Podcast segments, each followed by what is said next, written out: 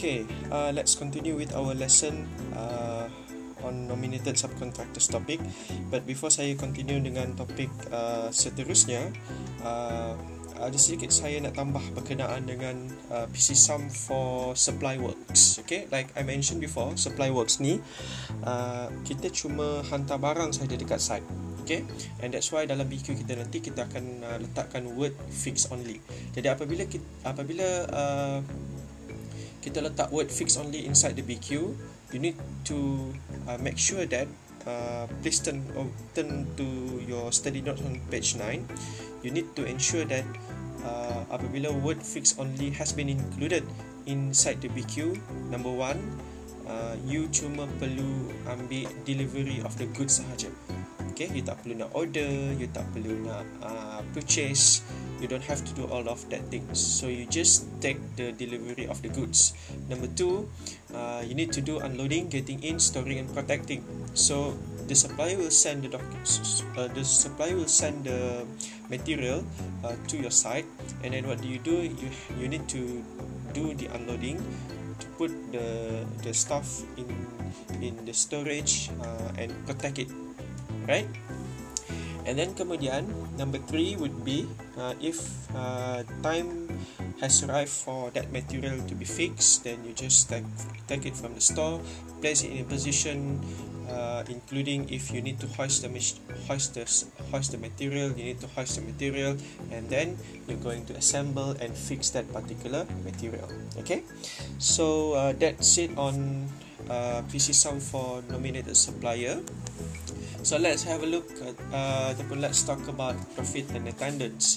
Now, these two item uh, need to be included in the PC sum works because generally the amount allowed for PC sum uh, does not include profit for contractor and the cost of uh, sorry uh, the amount allowed for PC sum does not include profit for con- for contractor and the cost providing general attendance by contractor for the nominated subcontractors work. So whatever amount that you state di dalam PC sum, amount allowed you, dia tak include profit and attendance. That's why you have to include the provision of profit and attendance in the BQ. So that's why the contractor can uh, price that two items. Okay, jadi kalau you tengok daripada page number 7, if you turn back to page number 7, you see that profit and attendance dalam item B dan item C. Okay, uh, both of these item are given separately in the BQ to ensure that the, to ensure that contractor easily can price these both items. Okay. Uh, 34.1 if you uh, go through the clause inside 34.1 the amount due to any contractor shall be determined by deducting the set PC sum or relevant PC sum and the relevant profit and or attendance charges from the contract sum and then substituting for the SAM with the actual amount due to the relevant NSC or NS as valid in accordance with the relevant subcontract and the sums due to the contractor by way of profits and or attendance charges at the rates of price stipulated in the contract documents. Now, uh, this clause explaining you on the adjustment of profit and attendance for the contractor. Okay. Now, uh, what do you do adalah uh, apabila kita nak uh, what do you call this? Apabila kita nak uh, do some adjustment for PC sum, uh, so, sorry, before that, amount yang kita allowed dalam PC sum ini adalah amount yang di-estimate oleh QS. Okay, QS masa dia prepare the BQ, dia akan uh, estimate satu amount dan dia akan allow amount tersebut di dalam contract document ataupun dalam BQU. Jadi what do you do apabila kita nak cari subcontractor baru, you kena buka tender dan kemudian tunggu kontraktor untuk bid dia punya ten, bid tender tersebut dan hantar quotation price and so on and then kemudian kita choose one contract that is suitable with our budget. Okay, katakan budget kita tadi, uh, kalau contoh kalau you tengok pada example number 2, prime cost sum for floor tiles allowed in the contract 35,000 that is the amount estimated by the QS okay tapi apabila nak appoint subcontractor somehow the what do you call this? The sum offered by the subcontractor is only 30,000 what do you need to do adalah you need to do adjustment of profit and attendance uh, dalam case ini Okay, because the amount has been reduced. Jadi kiranya macam you save 5,000 lah. But bila you kena ingat bila contractor price semasa dia nak price BQ dia dia berpandukan kepada amount allowed dia tak berpandukan kepada amount yang di diletak oleh nominated subcontractor because dia tak tahu lagi siapa subcontractor waktu tersebut. Masa dia mula-mula nak nak tender for the project. Jadi amount yang dia allow adalah amount berdasarkan kepada amount amount contract. Amount allowed in the contract.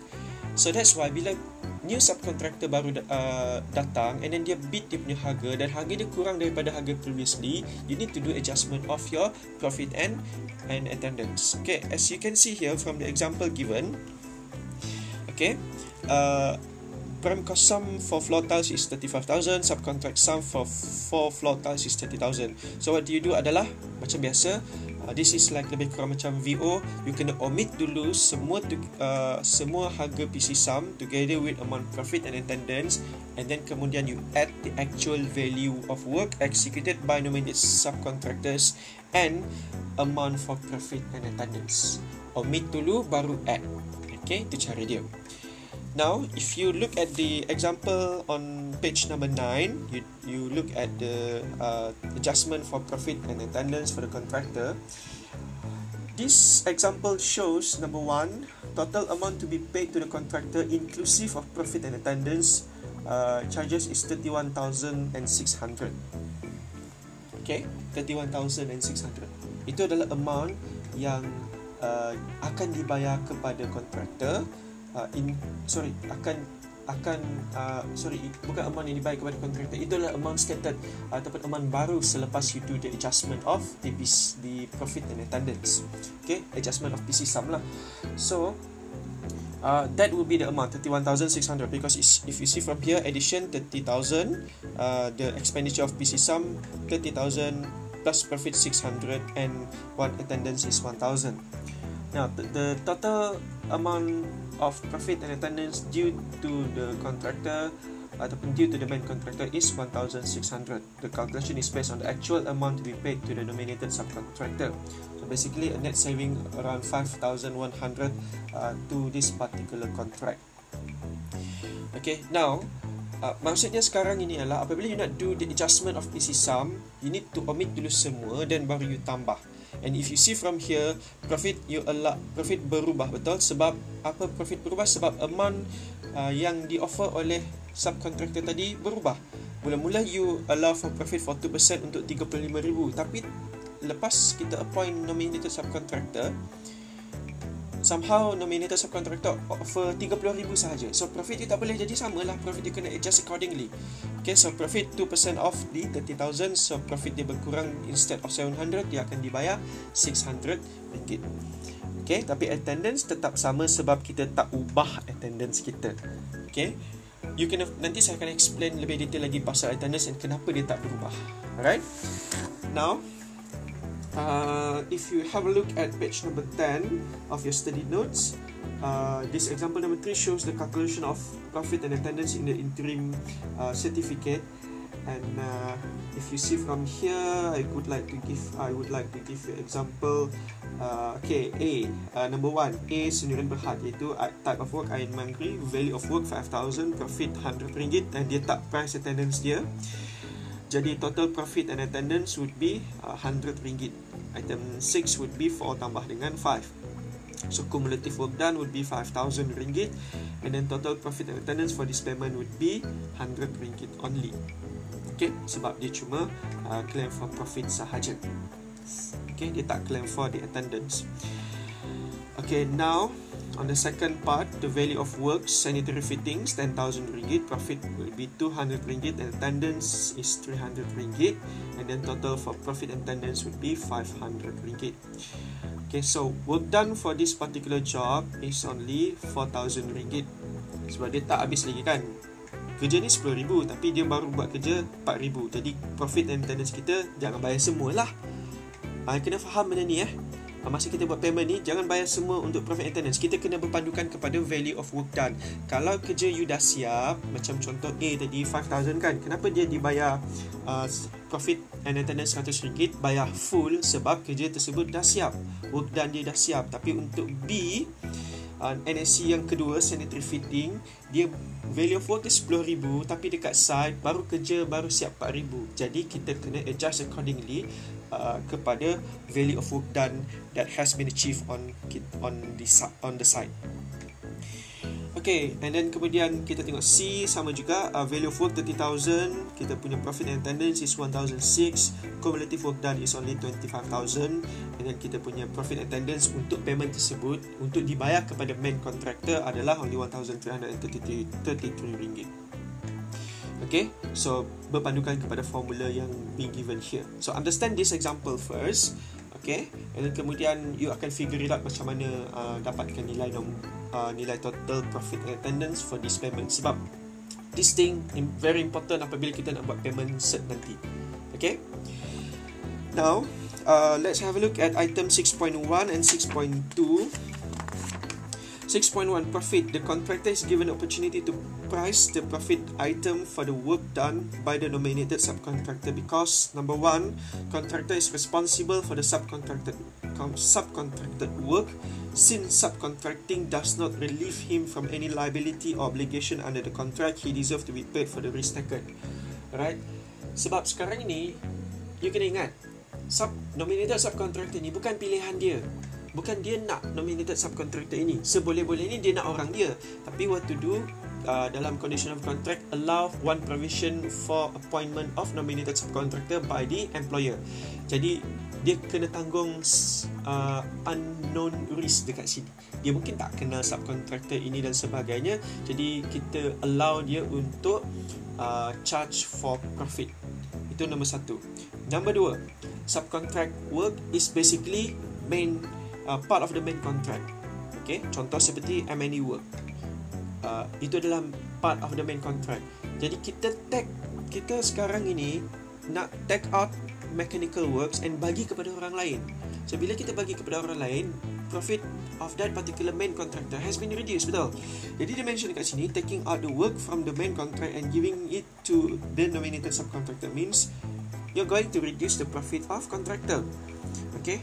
Mungkin dia boleh achieve a lot of profit apabila dia buat kerja M&E works. Tapi disebabkan oleh kerja ini fall under PC sum jadi profit dia berkurang lah. Because you already take uh, take out that particular work and pass it over kepada somebody else. Jadi you allow lah untuk that particular contractor that particular main contractor to price for to price for profit.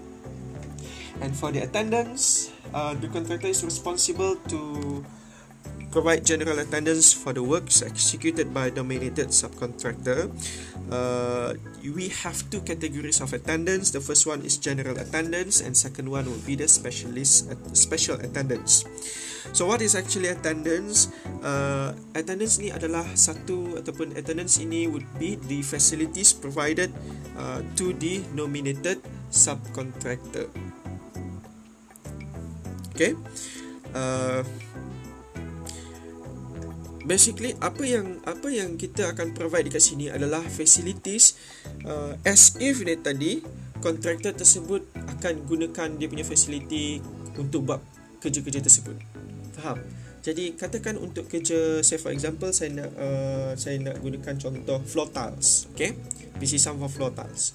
Jadi apa uh, facilities yang mungkin akan digunakan oleh main contractor. Mungkin dia akan buat mungkin dia perlukan uh, road access mungkin dia perlukan air mungkin dia perlukan tools dan sebagainya uh, elektrik dan sebagainya. Jadi kita kena provide that facilities kepada nominated subcontractors. Okay? Uh, jangan macam uh, jangan macam kita tak provide langsung kemudahan ini kepada nominated subcontractors you can't sebab kita dah kita dah uh, bagi provision ini di dalam DQ for you to do the pricing.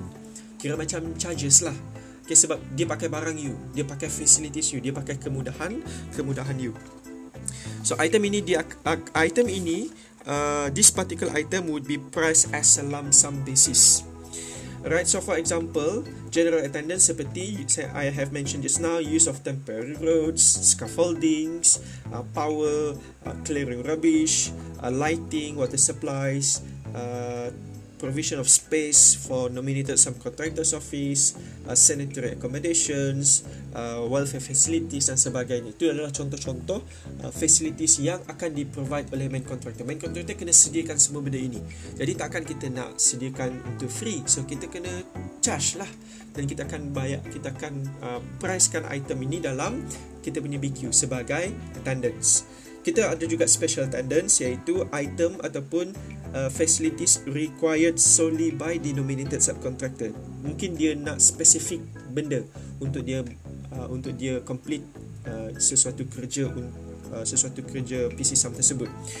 So, uh, this attendance is required solely by the nominated subcontractor. Each item for this special attendance should be given separately in the BQ for the contractor to price. Items for special attendance are listed under clause B83 of SMM and uh, as follows. Seperti contoh, special scaffoldings or temp uh, temporary access road and then uh, in connection with structural steelwork, precast concrete components, heavy items of plant and the like, unloading, distributing, hoisting, placing in position, giving in the case of significant items the weight and or size. Contoh seperti kalau barang tersebut terlalu besar. Okay, huge machine datang ke huge huge machine datang ke site, huge material datang ke site dan dia perlukan special special punya uh, temporary access, uh, dia perlukan uh, hoisting yang special untuk untuk angkat mesin tersebut. Okay, katakan say for example aircon lah. Uh, mesin apa nama aircon uh, what you call this yang kita selalu pasangkan atas roof sekali atas roof. Okay that machine. Uh, mungkin perlukan special hoisting machine dan sebagainya untuk angkat that machine ke tingkat atas. Okay jadi uh, that special attendance will be stated ataupun will be uh, will be uh, priced separately in the BQ okay so uh, that would be kita punya uh, cerita kita on profit and attendance. Okay, saya sambung uh, next uh, chapter iaitu nomination of NSC, payment of nominated subcontractors and we have a look at PAM 2018 after this. Alright, okay guys, ya yeah,